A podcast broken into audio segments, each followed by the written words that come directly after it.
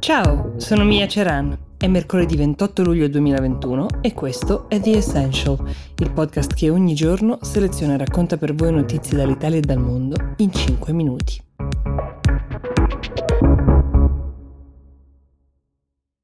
Non vi sto dando conto giorno per giorno di come stanno andando i giochi olimpici a Tokyo, però eh, chiaramente per ragioni di tempo non riuscirei ad aggiornarvi su nessun altro tema, però c'è una storia oggi che forse vale la pena raccontare ed è quella di una ginnasta americana famosissima, Simone Biles.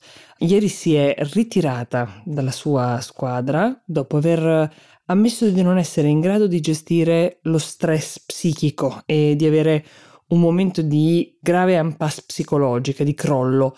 Ne ha parlato con forza e con coraggio di questa pressione, di questa fatica, di questa incapacità di reggerla. Lo ha fatto con l'intento dichiarato di sortire un effetto ancora più eclatante, ancora più importante di quello che hanno sortito tutte le medaglie che lei ha vinto. C'era tantissima aspettativa a livello mondiale su questa ragazza di 24 anni che eh, si era qualificata per sei finali, eppure ad un certo punto Simone ha fatto sapere al suo allenatore che no, non aveva alcuna intenzione di scendere nell'arena. Pare che lui l'abbia sostenuta sin da subito sapendo che cosa stava attraversando. Quindi cosa è successo dopo? È successo che le sue compagne di squadra sono andate avanti senza di lei, o meglio, con lei che dagli spalti tifava per loro mentre si aggiudicavano la medaglia d'argento subito dietro alle russe poco prima delle inglesi. La Biles ha fatto sapere che la pressione che non è riuscita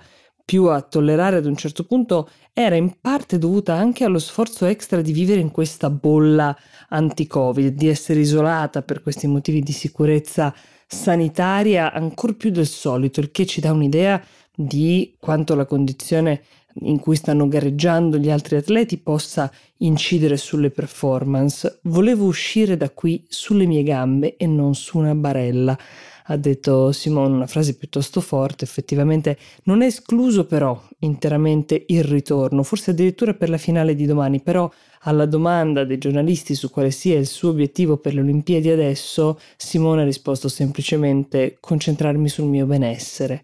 Nella vita ci sono cose che contano più della ginnastica.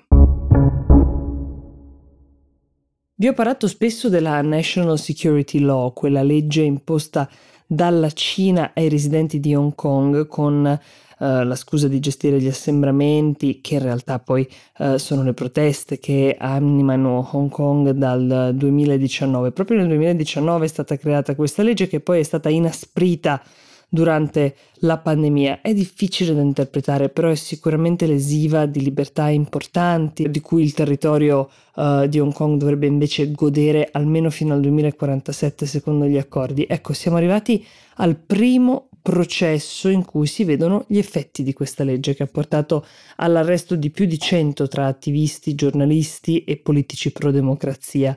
Tong Yin Kit è il nome del primo uomo condannato. Lui è un attivista, ha 24 anni, è stato accusato di terrorismo e sedizione. Um, due capi d'accusa principali, l'uno è aver guidato una moto contro un gruppo di poliziotti ferendone tre, mentre portava, questo è l'altro reato, una bandiera uh, che inneggiava alla liberazione di Hong Kong, mentre il primo reato è chiaramente più pesante, il secondo ha un valore simbolico pesantissimo invece perché riguarda tantissime altre persone che sono in attesa di giudizio. Cosa c'era scritto su questa bandiera? C'era lo slogan ripetuto e cantato dagli attivisti liberare Hong Kong, la rivoluzione del nostro tempo, che adesso diviene improvvisamente un capo di imputazione che fa tremare tantissime persone perché basta aver intonato queste parole, basta aver portato un manifesto, una bandiera per poter essere accusati di terrorismo. C'è il verdetto, mentre sto registrando questo podcast, ma non è ancora arrivata la sentenza, potrebbe non arrivare per qualche giorno.